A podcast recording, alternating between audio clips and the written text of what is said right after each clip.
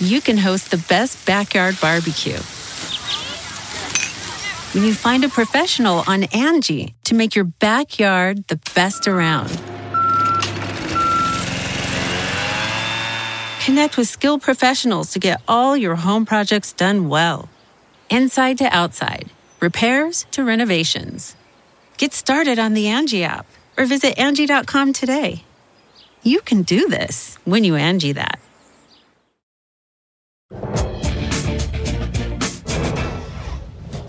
Good evening, everyone. We begin the readout tonight with a crisis in American policing. Communities in Minnesota are again in anguish, mourning the life of yet another black life taken by law enforcement. This time, it's Daunte Wright, just 20 years old, who was shot and killed during a traffic stop after a Minnesota police officer shouted taser, but fired her handgun instead. At this hour, we're monitoring a vigil for Mr. Wright at the site where his car crashed after he was shot after Minnesota's governor announced a curfew for the counties surrounding Minneapolis beginning at the top of the hour. Also, shocking new video has emerged of a second lieutenant in the U.S. Army Medical Corps who's black and Latino being held at gunpoint by two police officers in Virginia during a traffic stop in December. He was pepper sprayed and then threatened by an officer. Both incidents are happening against the backdrop of day 11 in the murder trial of former Minneapolis police officer Derek Chauvin. The prosecution is expected to officially rest its case tomorrow after presenting nearly 40 witnesses, including today a cardiologist and a law professor who specializes in use of force, as well as one of the people who knew George Floyd the best, his brother, Philonise Floyd. George he would always be up on our mom. He was a big mama's boy. Um, I cry a lot, but George, he loved his mom. Being around him, he showed us like uh, how to treat our mom and how to respect our mom. He he just he loved her so dearly. He just was like a, a person that everybody loved around the community. He he just knew how to make people feel better. Today was the second so-called spark of life testimony intended to portray George Floyd as a living person, a factor that sometimes gets lost in the legal analysis, the calls for reform and a reckoning, the tapes that we're forced to endure again and again, and all the other details of the trial, the fact that these black men and women and children were once living people, that George Floyd was alive until he wasn't. The defense for Derek Chauvin, the ex police officer who killed George Floyd, begins tomorrow. Joining me now from Minneapolis, NBC News correspondent Gabe Gutierrez. And Gabe, I know you were inside the courtroom for part of the testimony today. Can you just give us a sense, and I know it's very hard to tell, obviously, um, of sort of what the color was? Was the jury attentive? In your view, sort of what was the vibe inside the, the courtroom? Yeah, Joy. I mean, today was very dry medical testimony, at least at the beginning of the day. And from what I saw, many of the jurors were very attentive. They were taking notes, even during some of those portions that were much drier than the emotional testimony we had seen uh, previously. Now, Joy, to give you an idea, you know, you have to go through heavy security here at the courthouse. There are very few pool reporters that get to go in, in each day. And I went in uh, this morning, uh, was actually there for the motions hearing before the testimony as well. And Joy, that's when Chauvin's defense attorney actually uh, made a motion to try and sequester the jury because of the events that were unfolding just uh, 10 miles from here. The judge denied that motion. But then the testimony started. You mentioned that first cardiologist. Then in the afternoon, it was uh, Philonise Floyd uh, that gave that spark of life testimony.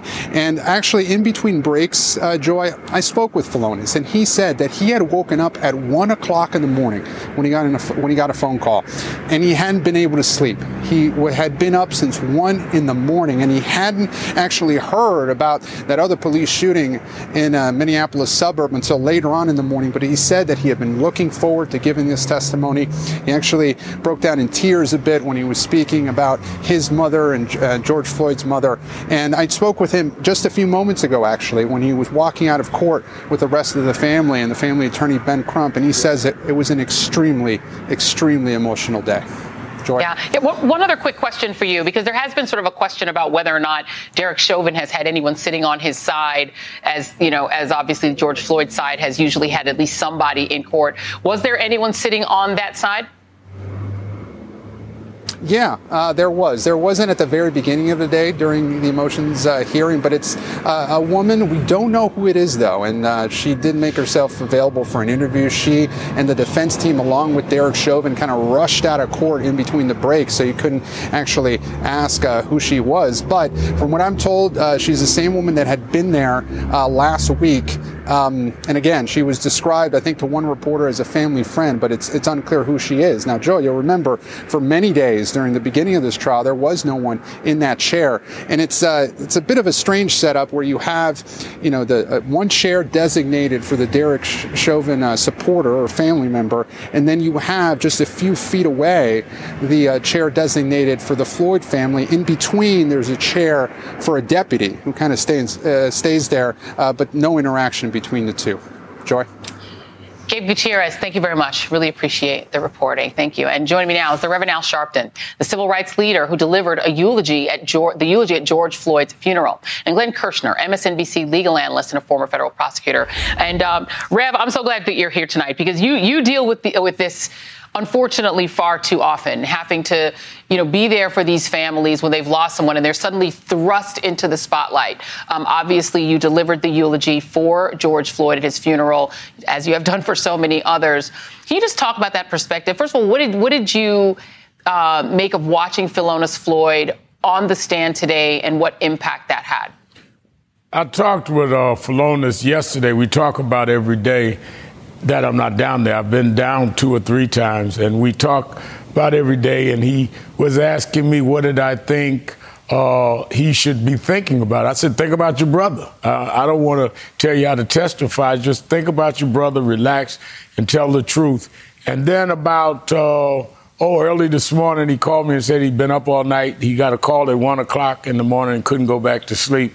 Uh, but to show you the kind of person and, and he is in the family, he called me about an hour before his testimony and he said, All right, Rev, lead us in prayer. And he turned the speaker on, and his brothers and nephew Brandon and brother Rudy got around the phone, and we had prayer. And we've been doing that many mornings that I wasn't there. If I'm there, we do it in person. This family prays every day for strength to go through this because I think people don't realize to me it's an issue. I head National Action Network, we fight civil rights issues. Uh, to people in media, it's a story. This is their brother. This right. is their uncle. This is their cousin. They watched him grow up and uh, have to watch over and over again the video of him narrating his own death. The autopsy was very traumatic for them. And they did not ask to be thrust into the spotlight. And I think that they've adjusted because they want justice for what happened to their brother. Other than that, they would not choose this life at all. Absolutely. They would much rather have their brother with them.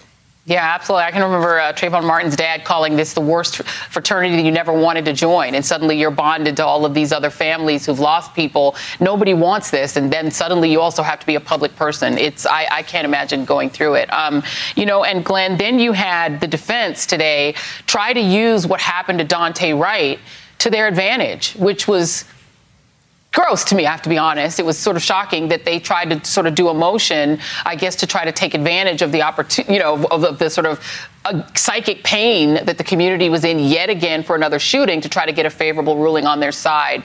Um, what did you make of that and of the closing that, uh, the, that the prosecution put forward today? So, Joy, not to be overly critical of the defense attorney, but I felt like he was making that motion – knowing full well it would be denied by the court, but preserving it as an appellate issue because every yeah. single motion that is denied by the judge, you can bet in the event of a conviction, we're going to see it raised as an appellate mm-hmm. issue. It will fail as an appellate issue primarily because, you know, jurors are presumed to follow the instructions of judges. And when judges say, do not listen to outside media accounts and if you inadvertently come into contact with some tell me and then you know you have to assure me that you can put it out of your mind and continue to decide the case based only on the evidence you hear during the trial so it doesn't surprise me that the defense makes what I view as some frivolous motions. Re- regarding the case that the prosecution sort of was finishing up today, you know, it got more and more powerful because now you have expert witnesses that are not only forensic pathologists, medical examiners. We saw a powerful pulmonologist in Dr. Tobin. Today, we saw a cardiologist, a guy who specializes in heart transplants, and they all say the same thing, right. which is, in essence, cardiopulmonary arrest from low oxygen as a result of police restraint, yeah. and it is asphyxiation. There's no getting around that. So I look forward to see how the defense thinks it's going to be able to attack those findings in their case. It'll be like just a little bit. This was the use of force expert. This is the, the use of force expert. Name is uh, Seth Stoughton, and he's arguing that the continued use of force was not reasonable. Take a listen. The Angie's list you know and trust is now Angie, and we're so much more than just a list. We still connect you with top local pros and show you ratings and reviews, but now we also let you compare upfront prices on hundreds of projects and book a service instantly. We can even handle the rest of your project from start to finish. So remember, Angie's list is now Angie, and we're here to get your job done right. Get started at Angie.com. That's A N G I, or download the app today. Shopify is the global commerce platform that helps you sell at every stage of your business. With the internet's best converting checkout, 36% better on average compared to other leading commerce platforms, Shopify helps you turn browsers into buyers. In fact, Shopify powers 10% of all e-commerce in the US. Sign up for a $1 per month trial period at shopify.com slash podcast free. All lowercase, shopify.com slash podcast free, shopify.com slash podcast free. It's clear from the number of officers and Mr. Floyd's position, the fact that he's handcuffed and has been searched, he doesn't present a threat of harm. His actions don't indicate that he presents any threat of escape. Someone who does not have a pulse does not present a threat in any way. So next week, to stay with you for just a second, um, Glenn, the defense is going to basically try to argue that George Floyd killed himself that you know he had drugs in his system, he had a heart attack, basically his own body killed him. There was a really great piece that uh, was written in Rolling Stone um, this weekend that that makes the point that the defense has tried pretty much every kind of racial stereotype and health stereotype of black men. Jamil Smith wrote this piece. They've tried every one of them you know, he's Superman, he's super strong, he's super filled with drugs, he's going to jump up and raise from the dead and kill the officers. But I thought what was really effective is that the prosecution keeps showing the officers they look casual, they look calm, they don't look stressed out. They say they were terrified of the crowd, they don't look terrified, they look fine. They're guarding, sort of, you know, goading the crowd at a certain point. I, I wonder if you can sort of give us an idea of what on earth he can possibly try to argue. Yeah, so let me preview where I think the defense is going. They're going to call an expert forensic pathologist by the name of Dr. David Fowler, the former chief medical examiner for the state of Maryland for nearly two decades. And here's and I I've put Dr. Fowler on the stand as my expert witness in murder cases in Washington D.C. He's a very accomplished forensic pathologist and he's a strong testifying witness. And here's what he's going to do. He's going to say, you know what, Dr. Baker is the only one who actually performed the autopsy, who put hands on the body. So he is really the only opinion you should credit. And the interesting part about Dr. Baker's testimony, he's the only one who didn't say this was asphyxiation or a result of low level of oxygen. He was more general in his right. description of the cause of death. He left a little bit of wiggle room. So Dr. Fowler and the defense team will try to peel off all of those other experts and he'll yeah. try to say you know what the drugs the heart disease the adrenaline surge all played a part and we can't apportion it all out they're going to try yeah. to sow confusion i think they're going to fail uh, very quickly before we go rev um, what is Daunte Wright's uh, family in for? Because now they're facing the same hell uh, that George Floyd's family is. I talked to Daunte Wright's father today, and uh, I pray with him. National Action Network is going to certainly work with them. They are in for a real uh, different kind of life now. They're going to have to bury a 20 year old son who the police are saying, well, it was a mistake. And the community is saying these mistakes keep happening and they only happen on one side of town. You have to remember, Joy, that in this period of time, in the last few hours, we've seen a 20 year old kid killed because they say the tags on the back of the car had expired in a pandemic. We've seen a lieutenant in the Army in Army fatigues, the film of him being a pepper sprayed, and we see George Floyd.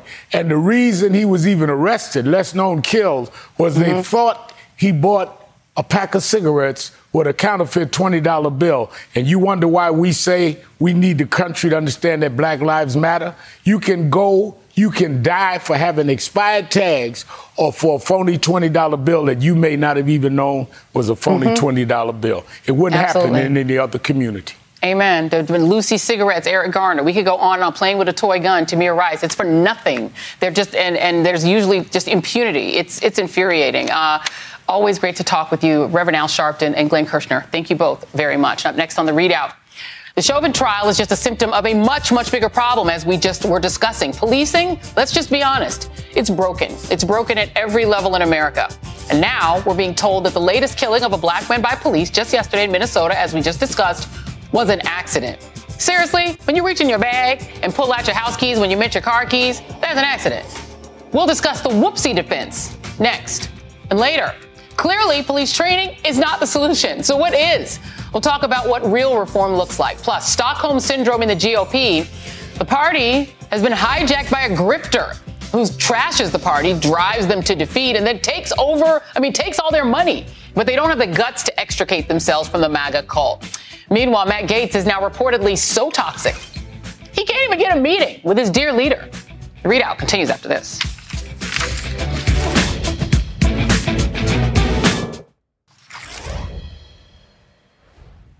We are continuing to monitor a vigil for 20 year old Daunte Wright, who was shot and killed on Sunday after police say he was stopped for a minor traffic violation and was found to have an outstanding arrest warrant. The governor has imposed a curfew on the Minneapolis area beginning at the top of the hour. 20 year old Daunte Wright, just 20, was shot and killed on Sunday after police say he was stopped for that minor traffic, uh, that minor sorry, that minor traffic violation and found to have that outstanding warrant. The police chief today said that he believes the officer, described as a senior member of the force, reached for her taser, but somehow managed to fire her handgun instead.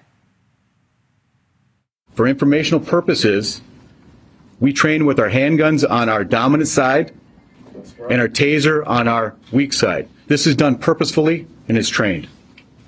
As I watch the video and listen to the officer's commands, it is my belief that the officer had the intention to deploy their taser, but instead shot Mr. Wright with a single bullet. This appears to me, from what I've viewed and the officer's reaction in distress immediately after, that this was an accidental discharge. Police also released body camera footage of the incident, and we should warn you, it is graphic.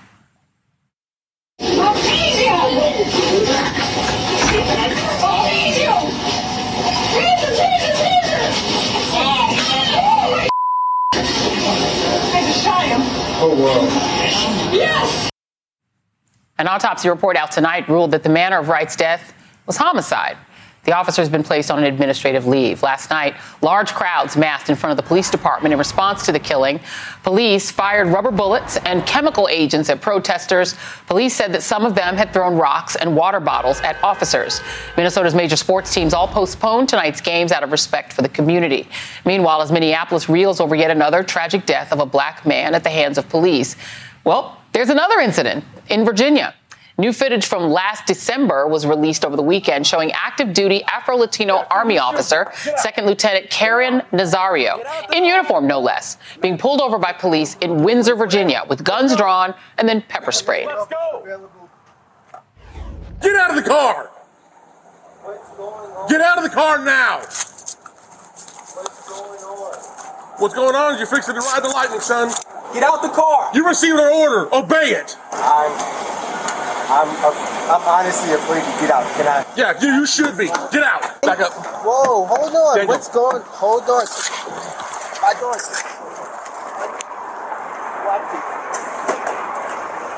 AM4 OC just deployed.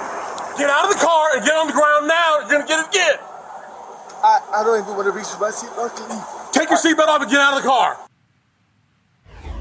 The officer who pepper sprayed and pointed a gun at Lieutenant Nazario and could be heard making that ride the lightning threat has been fired. Lieutenant Nazario was ultimately not criminally charged or cited for any traffic violation. He's filed a lawsuit against both officers involved, alleging they violated his Fourth Amendment rights. The complaint also alleges the police officers threatened to destroy Nazario's military career if he complained about the incident. And in body camera footage taken after first responders arrived, one of the officers questioned why the lieutenant hadn't complied with the officer's commands. We'd be done by now. Your guns, It's a simple your guns traffic- were drawn. It's a Stick simple around. traffic violation. Mr. Rosario, look, you want to stop in a well-lit area because you're nervous. Yes. The whole BLM movement, you're probably nervous and all that. They feel the same way. They're nervous for their jobs and their lives. I get where you're coming from. They get where you're coming from. But let's let's let this pepper spray kind of wear off and stuff, and then just just have an intelligent conversation with them. Wow. Joining me now, Marilyn Mosby, state's attorney for Baltimore City. Charles Booker, former Kentucky state representative, and Cedric Alexander, former chief of police in Rochester, New York, and DeKalb County, Georgia, and a former member of President Obama's task force on 21st century policing. There is a lot to unpack here. Uh, let me read really quickly the town of Windsor, Virginia's uh, statement um, on the Virginia traffic stop. The investigation of this uh, event began immediately. At the conclusion of this investigation, it was determined that Windsor Police Department policy was not followed. This resulted in disciplinary action. The department wide requirements for additional training were implemented beginning in January and continue to the present. And then it notes that Officer Gutierrez was terminated. Uh, it's, it's, it's hard to even know where to begin here, but I'm going to go with you, um, Chief Alexander. I don't know how you train people not to just be authoritarian and overly aggressive if that's just who they are. This is not a training problem, right? I mean, this does not strike me as a problem with training. It strikes me as a problem with hiring people who don't have maturity to be police. Well, first of all, both these incidents are not a training issue. Uh, but let's take the incident with the Army lieutenant to begin with. That whole scenario, that whole idea that was a felony stop, that was not a felony stop. He called it in as that, but that was a lie. And then when he approached the vehicle the way that he did, he used no tactical advantage if that truly had a been a felony stop. How can you get a felony stop out of a tag that is not being displayed where, where police can see it? That's not a felony stop. So there's everything is wrong with this. He was belittled, the officer was. Uh, he was disrespected. They showed and gave no consideration to the fact that he served his country. But basically, and more importantly than any of that joy, they didn't even treat him like a decent human being. That is what's horribly sad. And when you ask the American public, whether it's black or white, blue or gray, to find some decency in that, nobody that's got a conscience about themselves can find any decency in it. It's embarrassing to me as a 40 year veteran because I'm not going to try to excuse it. I'm not going to try to rationalize it. It was wrong. Poor policing, poor selection of personnel, and that entire city government, all those elected officials in that Virginia town need to be held responsible for hiring characters and individuals who conduct themselves that way. Not just officers should be fired, all of them should be fired. And very quickly, uh, do, do police officers get trained on the difference between a taser and a Glock if they're carrying a Glock? Because to me, they, they don't seem to look all that similar. Well, absolutely they do. And I don't know what happened in this particular case there in Minnesota, but it is very, very strange. But if she was confused, she's going to have to be able to articulate that to people other than ourselves. But that is just very tragic beyond belief. I don't know what was going through her head, but it is very hard in this climate or any other climate to get people to resonate with and understand how you go from not being able to identify a big yellow taser to a steel black Glock is very difficult for people to understand that, and not just in this climate that we're in, but in general. So I can't explain it. She's going to have to be able to. You have to rack a gun. I mean, you're telling me that they, they just carry, you know, a bullet in the chamber ready to fire, and you literally cannot tell your Glock or tell your firearm, your service weapon, from a taser? I'm not sure you should be a cop. Uh, let's move on to Attorney Mosby, because the thing that kind of feels like it's similar in so many of these cases is that the reason for the stop is minor. It's, you know, the Freddie Gray case, which you very bravely, because it wasn't very popular um, with a lot of law enforcement, prosecuted those officers. It wasn't like he did any some super crime, right? You know, you think about all of these issues are something that's relatively minor. Uh, there was an air freshener in the back of, the, of Daunte Wright's car. They pull him over for that minor thing, and then they start to run him for, for, for prior to see if they've got something else on him to get a bigger crime going. The, the stop of over a, a paper license tag in the back of the lieutenant's truck. He just bought the car. Is the issue here, because I know you're doing something about that in Baltimore City, that – there are too many stops over nothing, over minor stuff, and police are getting too involved in that. So you're absolutely right, Joy. I think that we in this country have to uh, think to start to reimagine what policing and public safety looks like because for black people in this country these low level offenses this needless interaction with law enforcement can lead to a death sentence for black people. And as you've already indicated it's making high, eye contact in a high crime neighborhood and ending up dead right? Sandra bland failed to put on a turn signal. George floyd is alleged to have passed a $20 bill during a global pandemic for groceries. And so yes we as an expectation we have relied on the police to respond to every social ill of society you know, whether that's mental health, whether that's substance use disorder. It's time to reevaluate that. But more importantly, Joy, it's the culture of violent policing that has existed for Black people in this country that will continue to exist until there's a recognition that there's a problem. It's not yeah. until we had iPhones and social media and body worn cameras that America would believe that a police officer would have the gall to put his knee on someone's neck, handcuffed for nine minutes and 30 seconds. America has not been willing and wanted to believe that a Black uniformed lieutenant in the United States Army can be subjected to the overly dominant policing and brutality that is inflicted on black people every single day in this country. Yeah, and Charles Booker, you know, the the gall of, you know, trying to get this lieutenant to, you know, just let it go because, you know, they're so afraid of Black Lives Matter these police. Blaming Black Lives Matter for the fact that police are brutal and cruel and saying you're going to ride the lightning and that's because they're so afraid of Black Lives Matter. Your thoughts, because you were quite involved uh, in the Breonna Taylor Black Lives Matter uh, movement. Your thoughts on that? Well, Joy, first of all, thank you for having me. And your point is is absolutely right. I think this highlights a reality that if you look like me, uh, you're going to be seen as a deadly weapon before being seen as a human being. And we are traumatized, we are terrorized, and then we're told to just let it go. And when will this stop? You know, for us here in Kentucky, it was Breonna Taylor's door being busted in. Um, it was David McAtee, the barbecue man. Um, hashtag after hashtag of our loved ones being lost. And it really does speak to the fact that we are not being treated as human beings and we're criminalizing folks because of the color of their skin or how much or how little money they have in their pocket. And we're excusing it away instead of doing something about it. And now is the time for us to say enough. Um, that's why I've stood up in my own right to say that I come from that struggle. I've had a firearm pulled out on me for a rolling stop. And thankfully, I'm still here. But a lot of our loved ones aren't. And it won't change unless we determine that structural racism is at the heart of it and that we want this inequity to go away and that we lead for it. And so I want to commend uh, Attorney Mosby for speaking into that and understanding that we are criminalizing poor communities and that is hurting our future.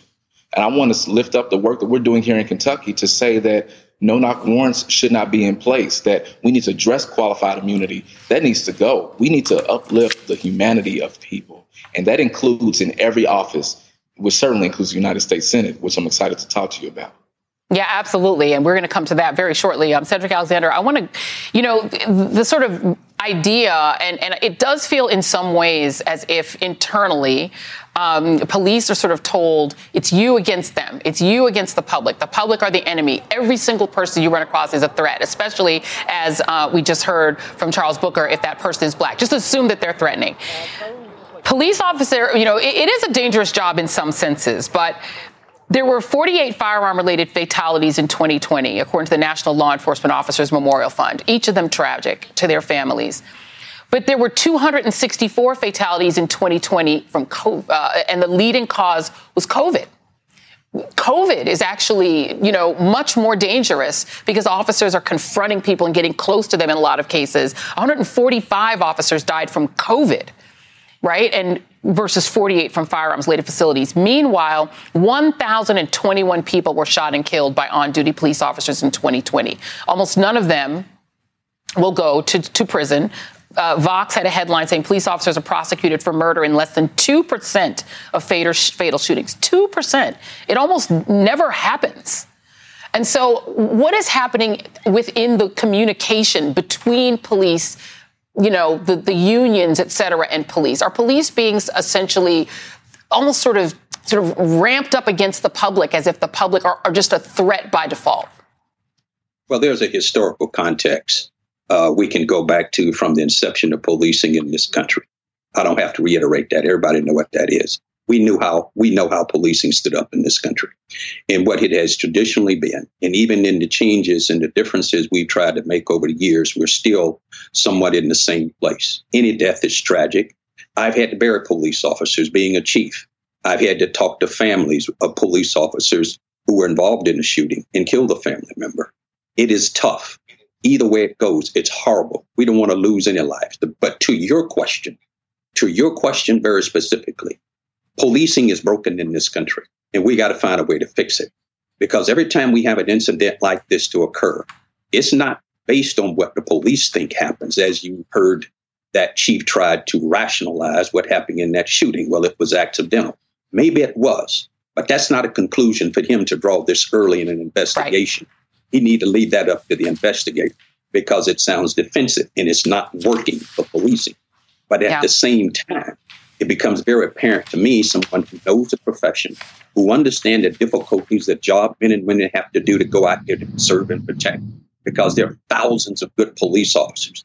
But those who are out here offending the badge, who feel they're, they're above the law, who cannot and do not want to connect with communities of color, regardless of where they are, they don't have a place in this profession. And people like ourselves, even myself, we got to speak out against it because yeah. it's the good officers who want better. And it puts them in a very precarious situation that they don't want to be in. And I'm here to protect the good officers, not yeah. those who take yeah. it up on themselves to treat people like trash. Not acceptable. And, and you know, Attorney Mosby, you know, it, it is, as, as I said, there's this conflict, right, between what a lot of people want. Because look, there is a there are a lot of people who want the movements of black bodies to be constantly policed and monitored. They want enforcement of lower level drug crimes, even though a lot of Silicon Valley boys are selling weed now. It's popular for them to do it, but if they know that there's weed being sold in Baltimore, they want those people prosecuted, right? So when you went out and said, I'm not going to do that anymore, what was the reaction? Because I know there are some people who are concerned that this will just unleash more crime. If you don't go out and, and, and over police these minor crimes, there'll just be an explosion of crime. So, one of the things that I recognize is as a prosecutor, my ability to shape the criminal justice system recognizing, as I stated, that these low level offenses for Black people in this country can lead to a death sentence. So, what I came out and did, it was as a result of the COVID policies, global pandemic. I, I consulted with public health experts and we moved to depopulate the jails and the prisons, and we, we had an experiment. So, for over a year, um, we basically came out and said, we're not going to prosecute these low level offenses drug possession, prostitution, trespassing, urinating, defecating in public, open container, all of these low level offenses that have nothing to do with public safety. And what we found out through the data, we eliminated 1,400 warrants. We dismissed 1,400 cases. And based upon that data, I'm happy to say that what we were able to do was to showcase the drug arrests went down by 80%. Their number of individuals going in and out of the jails went down by 39%. The recidivism rate, only five of those 1,500 individuals actually recidivated. And our violent crime, unlike 63 of the 66 major municipalities in the country, our violent crime went down 20%, and our property crime went down 39%. What we did see a spike in was um, non fatal shootings and homicides. And what I've mm-hmm. said, based upon the data, is the decline in crime wasn't attributable to my policies. It was attributable to the leadership and stability in the police department. But what that data suggests to me was that these low level offenses, we our crime didn't go up. These low level offenses never had anything to do with public safety. And so we made those policies permanent going forward. Yeah. Um, and that is a good thing because I think less interaction for minor crimes, minor stuff would actually produce less death because there's just something wrong with policing where people are killing uh, black folks of co- uh, people of color more. Um, President Biden uh, issued a tweet tonight saying, "Today I'm thinking about Daunte Wright and his family and the pain, anger, and trauma that Black America experiences every day. While we await a full investigation, we want to know what we can do to move forward, rebuild trust, and ensure accountability, as no one is above the law." Let me quickly play Katie Wright. This is Daunte Wright's mother on a phone call. Um, she actually gave him the car um, that he was driving and still had a, and, and that was he was pulled over. And take a listen you can live out your MasterChef dreams when you find a professional on Angie to tackle your dream kitchen remodel. Connect with skilled professionals to get all your home projects done well. Visit Angie.com. You can do this when you Angie that. He said he had, they pulled him over because he had air fresheners him. When the police officer comes back to the window, put him on the phone, and I will give him the insurance. Then I heard the police officer come to the window and say, put the phone down and get out of the car. And Daunte said, why? And he said, well, explain to you when you get out of the car. Like a minute later, I called and his girlfriend answered, which was the passenger in the car, and said that he'd been shot. So Charles Booker, mothers should not have to do that. Uh, and here we have another, it's happening again. Uh, I understand that you are considering uh, trying to, uh, uh, you're already a, a, public official, you're already an elected official, of maybe upgrading to DC to see if there's more that you can do. Um, well, tell me about your plans. Are you, are you, uh, are you, well, tell me about your plans. well, you know, I, I listened to um, the account of what happened, and all I can think about is my heart breaking for Daunte. Um, his son, his little man, um, is going to turn two around the same time that I'm bringing another baby into the world. Uh, my wife and I are bringing a daughter, and her name is going to be Justice because of the fight that we still have before us. And when we think about the struggles that we're facing and the, the fact that these challenges are not only real, they're structural and they're generational, and that we need healing right now, and we have to come together across racial divides, across geographical divides, across partisan divides to acknowledge that this is a fight for our future. I'm committed to that here in Kentucky. And that is why today I emphatically and urgently announced an exploratory committee for U.S. Senate to take a stand to build a movement to finally remove Rand Paul from office so that we can have leaders in every level of government that give a damn about our lives and will fight for us, not against us, because we all deserve the chance to pursue our dreams and surpass them and to live gainful lives and to be okay in our cars with air freshener in our windows or be okay in our homes at night as we drift off to sleep and know that we don't have to decide between putting food on the table or affording our insulin. We can do deeper work to heal and to actually speak to the changes we need. And that's what I want to do by example committing my life to this work. And I believe that Kentucky's ready for a change, just like this country is. And I'm going to do my part in it. Well, we wish you luck. Uh, please uh, keep us up to date uh, on that on that run. We do know that the person you'll be running against said that I believe he would have opposed the Civil Rights Act, so that would be quite a change of direction for Kentucky if they decided to change direction politically. Um, Marilyn Mosby, um, congrats on what you're doing because I do think it's really important that public officials like those who have power use it for the good, which you are doing. Charles Booker, you're doing the same. Cedric Alexander, thank you for always thank speaking you. to us with truth. Um, and we appreciate all three of you. Still ahead.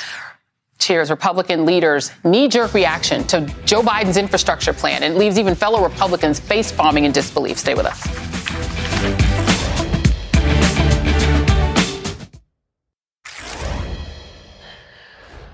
With Congress back in session, President Biden is pushing his next big agenda item, a comprehensive infrastructure and jobs package that's popular with the majority of the American public. Hosting an Oval Office meeting with lawmakers of both parties today, he made clear that he'd be willing to negotiate the cost of that package in order to win public Republican support. But it was telling that RNC chairwoman Ronna Romney McDaniel summarily dismissed any prospect of bipartisan cooperation before that meeting even took place. This infrastructure bill is a debacle, and Democrats want to ram it through without any uh, cooperation with Republicans, without any discussion, without any compromise. It will decimate our country. It will do nothing to do with infrastructure. It is just a grab bag for Democrats. Mm. I see. It's emblematic of the problem that former House Speaker John Boehner has described that today's Republican Party is more interested in making noise than passing bills. I'm a Republican, actually. I'm a conservative Republican, but I'm not crazy. Uh, and then uh, they've got, uh, I don't know, these noisemakers, I'll call them. Ted Cruz, Jim Jordan, I can get down a long list of people who are more interested in making noise than they are in doing things on behalf of the country. Uh, sometimes I get the idea that they'd rather tear the whole system down and start over uh, because I've never seen anything that they were for. I know what they're against, uh, but I've never really seen what they're for. Case in point, the now former president, who's still trolling the country and his party from the comfort of his Florida resort. His speech over the weekend to the RNC was short on policy proposals and long on personal grievance. According to the Washington Post, he trashed Senate Minority Leader Mitch McConnell as a dumb SOB. He badmouthed Dr. Anthony Fauci as being full of crap. And he complained that former Vice President Mike Pence did not try to overturn the 2020 election, saying, quote, I was so disappointed. In other words, Trump is still spreading the lies that led to the January 6th insurrection. It comes as the Associated Press reports on a Pentagon timeline of that day, a timeline that lays bare the inaction by then President Trump and how that void contributed to a slowed response. Specifically, it notes that Mike Pence had to order the military to clear the Capitol because Trump was missing in action. None of that seems to matter to the GOP as they chart their course for the future, even though Republican donors panned Trump's weekend speech as horrible. The party's leaders just do not have the courage to extricate themselves from his grasp. And thanks to Trump, the GOP is staking the future of their party on draconian laws to disenfranchise voters, like the law in Georgia that potentially criminalize the act of providing food or water to voters waiting in line for hours. Well, now Georgia's genius governor says that he feels their pain. His solution? Let them eat delivery? That's next.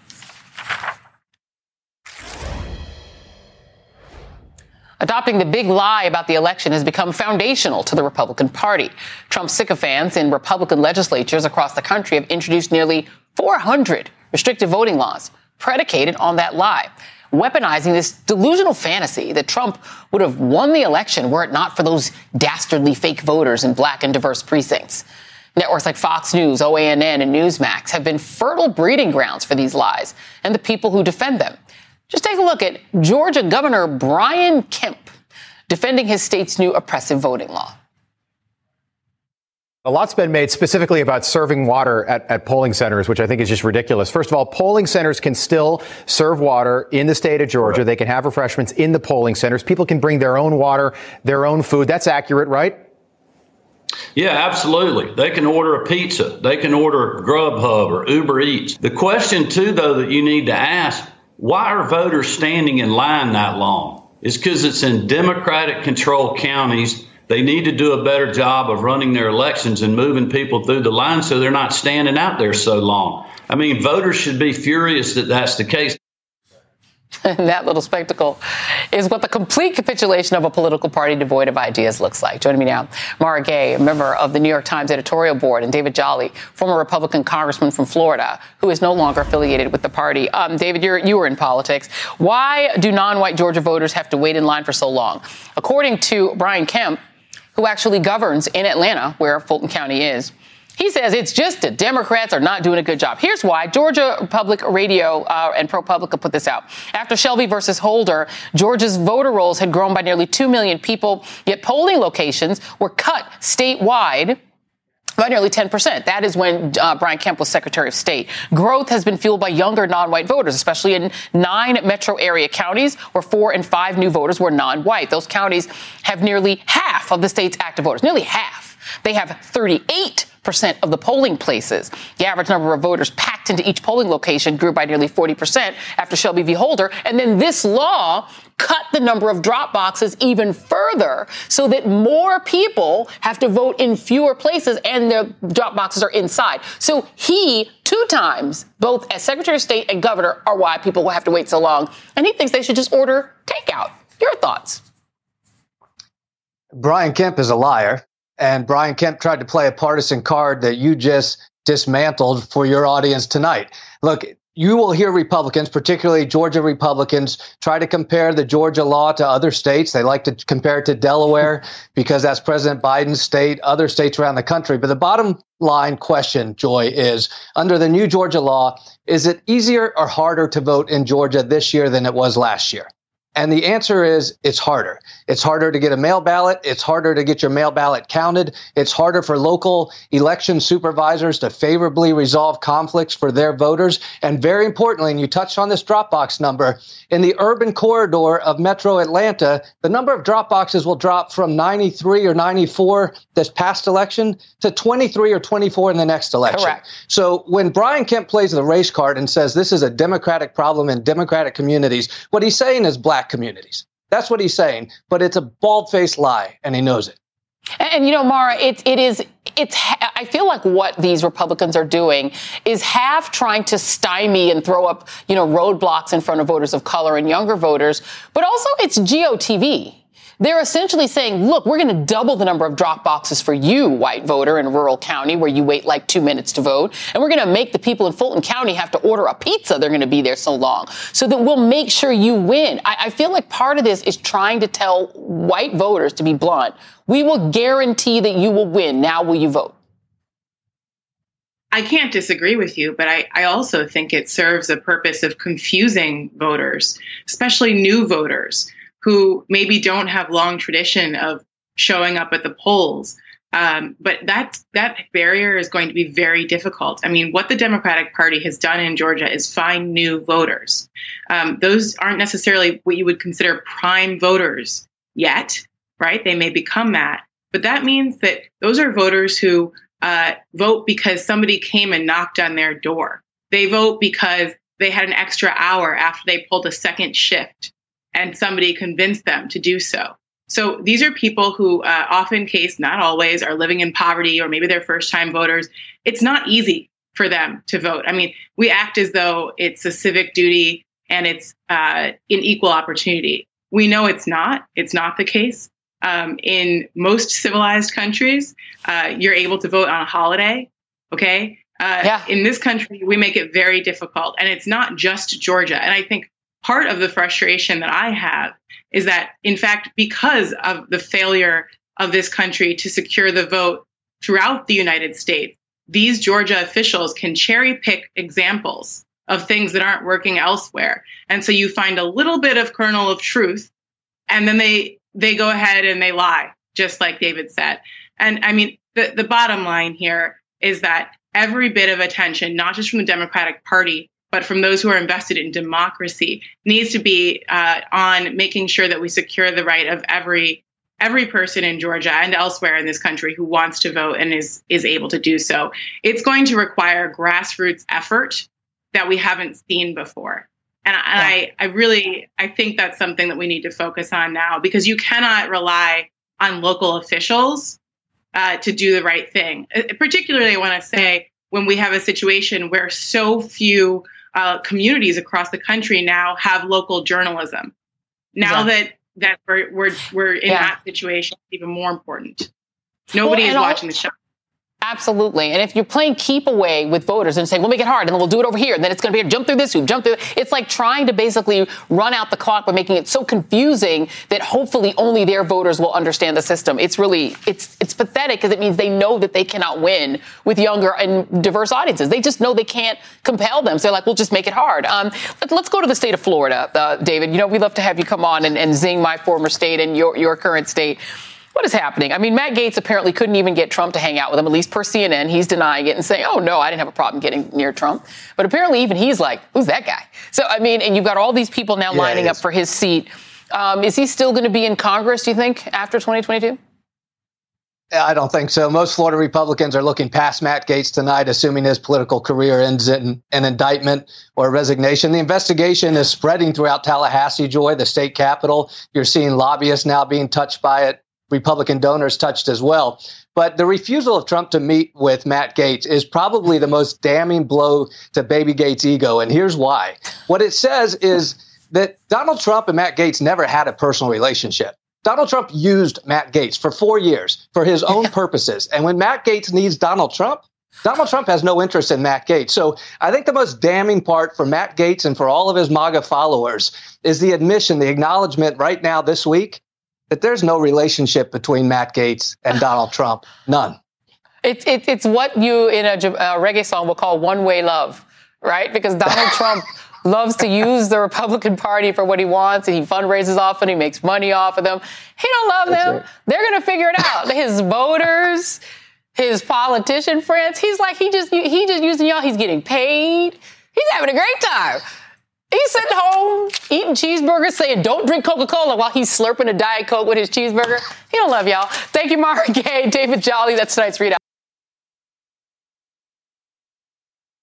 You can start your day off right when you find a professional on Angie to get your plumbing right first. Connect with skilled professionals to get all your home projects done well. Visit Angie.com. You can do this when you Angie that.